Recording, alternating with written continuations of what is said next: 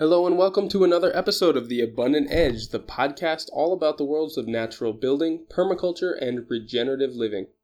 I'm your host, Oliver Goshey, and today I have a special episode for you. Unlike normal when I'm interviewing industry leaders or experts in the field, today I'll be giving a talk specifically on busting myths and misconceptions about natural building.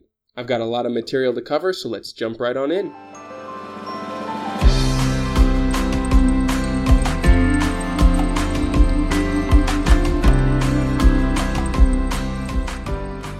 Now, like I said, today is a special episode, and we'll be talking about some of the myths and misconceptions around natural building, and I'll explain them in detail so that you don't get discouraged and so that you're not misinformed when you start your own projects. Now, there are a lot of myths and misconceptions around the cost, especially of building with natural materials. A lot of people think that natural building is cheaper in all regards. A lot of people also think that it's easier to build with natural materials than it is conventional materials or that all natural homes are inherently more energy efficient. So, first, let's start by defining natural building, just so that we're on the same page. There are a lot of different opinions about this, but the simplest definition is that you build with minimally processed materials, ideally that haven't changed much from their natural form and place. This doesn't mean that natural building can't include things like steel and concrete when they're necessary, but it means that a large emphasis is put on using materials such as earth, stone, wood, or grasses that come from the build site or as near as possible. Now, I could also talk for a long time all about the details and intricacies of these criteria, but that'll be a different episode. So, for now, let's talk about why many people think that natural building is always cheaper. For one thing, natural materials are often free or very cheap. Many industrial products, such as doors and windows, can be recycled or salvaged from old buildings or the waste stream. Oftentimes, heavy machinery and equipment isn't used on natural building projects, and many natural building projects use volunteer or student labor to complete portions of the project. The re- so, one of the reasons why people think that these projects are so cheap is that many people don't factor in transportation costs or excavation or harvesting costs into the build estimate. These jobs, done by hand, are often more expensive than paying to have them done professionally or renting equipment. Now, while many recycled and salvaged components can be gotten for free, many places have also gotten wise to the value of salvaged products, and it's becoming harder and harder to get good quality, free building supplies. In many cases, outside of rich, overdeveloped areas such as North America or Europe, almost everything gets used, and very little useful goods are actually thrown away. Where I am, for example, in Guatemala, I really can't count on finding good quality or used construction supplies. Now, these days, the reasons that there is very little heavy machinery on natural building sites is that the projects tend to be relatively small. I actually happen to know quite a few build projects and contractors that use diggers, backhoes, bobcats, or even tractors to save money on labor on their job sites. Now, while many natural builders inherently shy away from using heavy equipment, it certainly doesn't mean that you can't, or that it's not useful on a natural building site. Now, the topic of volunteer or student labor is very tricky and it's sometimes complicated or controversial. While there is no doubt that volunteers can potentially be a huge help in completing a project, in many cases it can cost more in the management, necessary fa- facilities that are needed, and other hidden costs to host students and volunteers than to just hire professional labor. I'll cover more on this topic in another time. It's really broad and people always have questions and different opinions about it, but like I said, I'll, I'll get to it on another talk. The bottom line is that while all of these techniques listed can bring down the cost of construction, they can't always be counted on to cut costs on a project, and in some cases, like machinery or free labor, the opposite can actually be true. Now, I also want to talk about something that I like to call the myth of the $100 house. So, there are a ton of examples online in places like Facebook, natural building forums, and websites where people brag about how they built a house or a building for some ridiculously tiny sum. This is where a lot of the misconceptions about the real cost of natural building comes from. There are a number of ways that they arrive at these numbers, and all of them involve omitting certain expenses and selective accounting. So let's start with the first and usually the biggest one not counting the cost of labor. So you should always be counting the cost of your own labor, the cost of free labor, or even if you're not using, you know, money to compensate people, counting the cost when it comes to providing facilities and extra resources to those who are working for you. Now, this is actually a little bit tricky to do, and it's easy to see why people often omit this expense. Because if you're not exchanging money exactly, it can be really hard to calculate exactly what you're paying for these. But I'll give you an example. So if someone built a house and it took them three years to build it, but only cost them, say, $1,000 in materials, did the project cost $1,000? Well, no, because you lost about three years of wages by putting that time into your project. And this is what's called opportunity cost. And it's really worth taking into account because if you're not making money in some other way and you're putting that energy into your project, that money has to come from somewhere. Nobody can live on nothing. Or even if you do, so much of your time needs to be going into creating your own needs that, I mean, that's a whole other topic.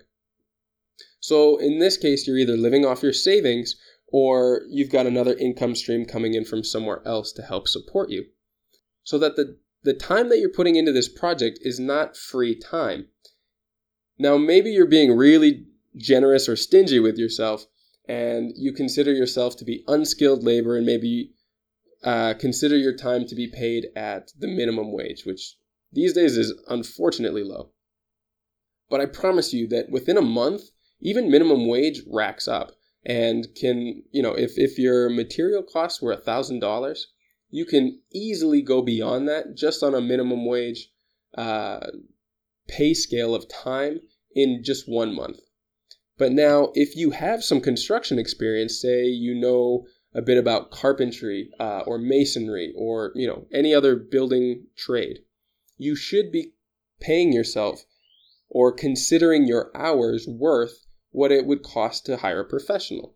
And these days, that's anywhere between 20 and $50 an hour on average, and it can go up more. Now, those costs rack up really fast.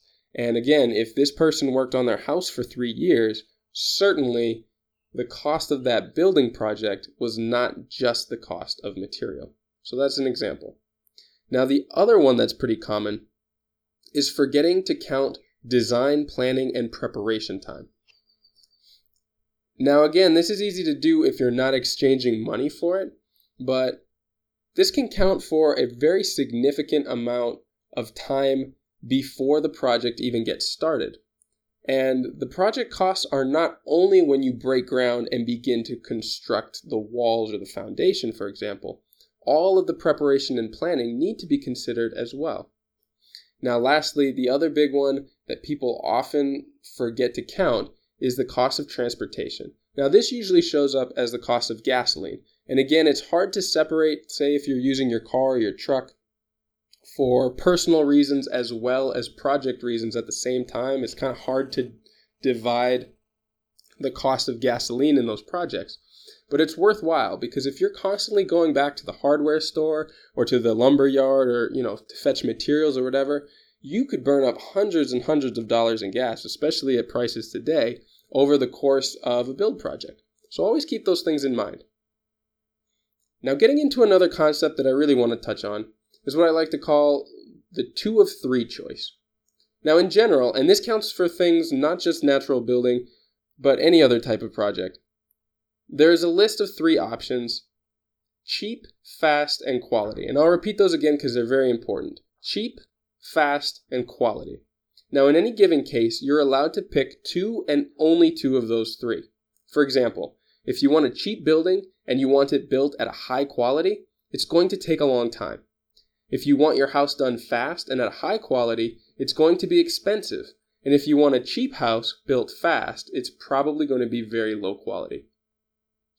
Now, if anyone can figure out how to get all three of those at the same time, I would love to hear about it, but until now, I have not found a way around this rule. Now, let's talk about another misconception the ease of building with natural materials. Now, the basics of natural building, such as cob mixing, making adobes, and nailing wood together, is indeed really easy. In fact, the basics of any job are simple. I've taught students within an hour how to start building cob walls or setting foundation stones. But If you want to do any of these tasks at a high level, or if quality is really worthwhile to you, it's also worth taking the time to learn, study, and practice these skills. Working with natural materials, in fact, can be much harder because they aren't standardized. The irregularities of subsoil, round pole timber, and wonky shaped rocks often makes them trickier to understand and tougher to make conform to tight measurements and straight or, uh, or even curved lines. Now, the last big misconception is that natural building is always energy efficient. So it's true that there tends to be an emphasis in natural building to design structures in a way that are very energy efficient by using things like passive solar gain, off grid energy systems, highly insulative walls, and others. But it's equally important to know that these things are figured out in the designs and are not inherent to natural building. In fact, you can achieve all these results with conventional or industrial materials as well.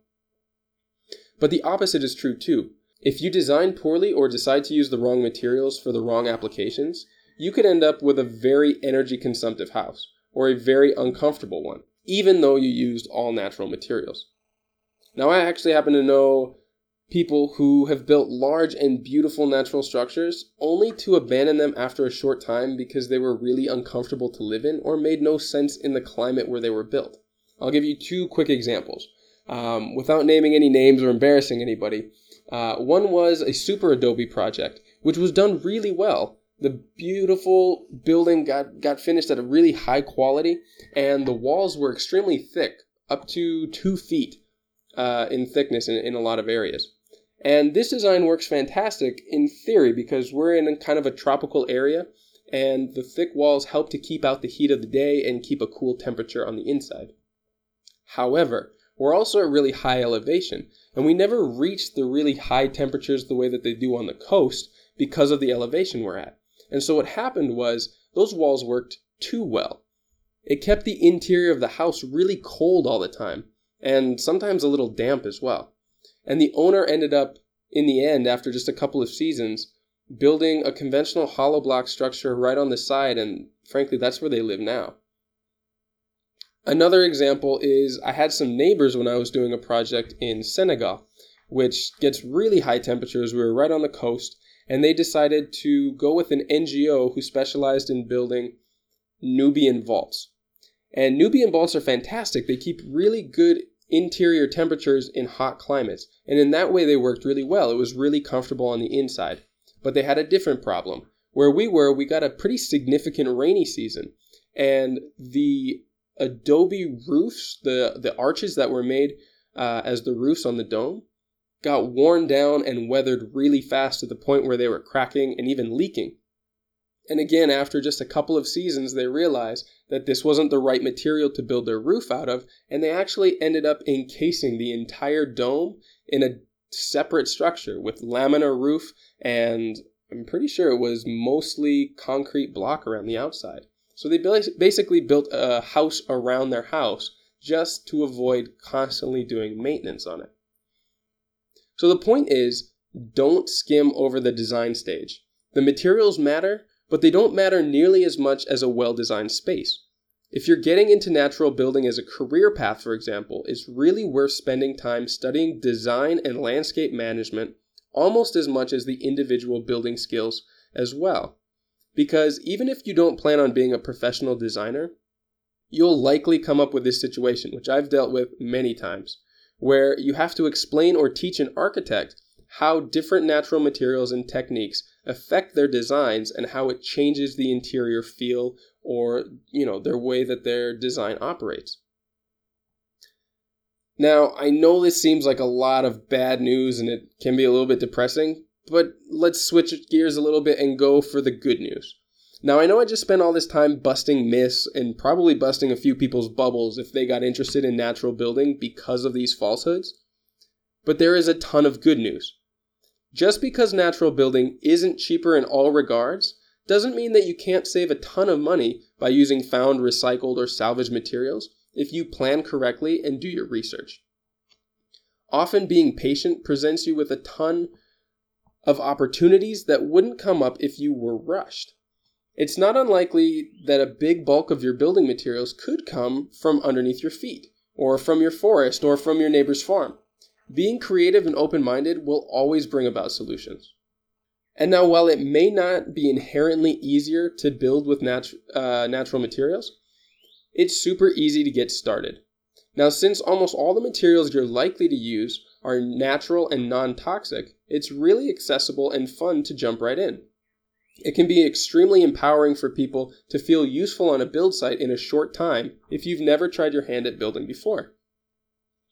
Now, since most tasks can be done without complicated machinery or tools as well, people of all ages, skill levels, and physical abilities can find ways to join in. There are also advantages to having irregular materials.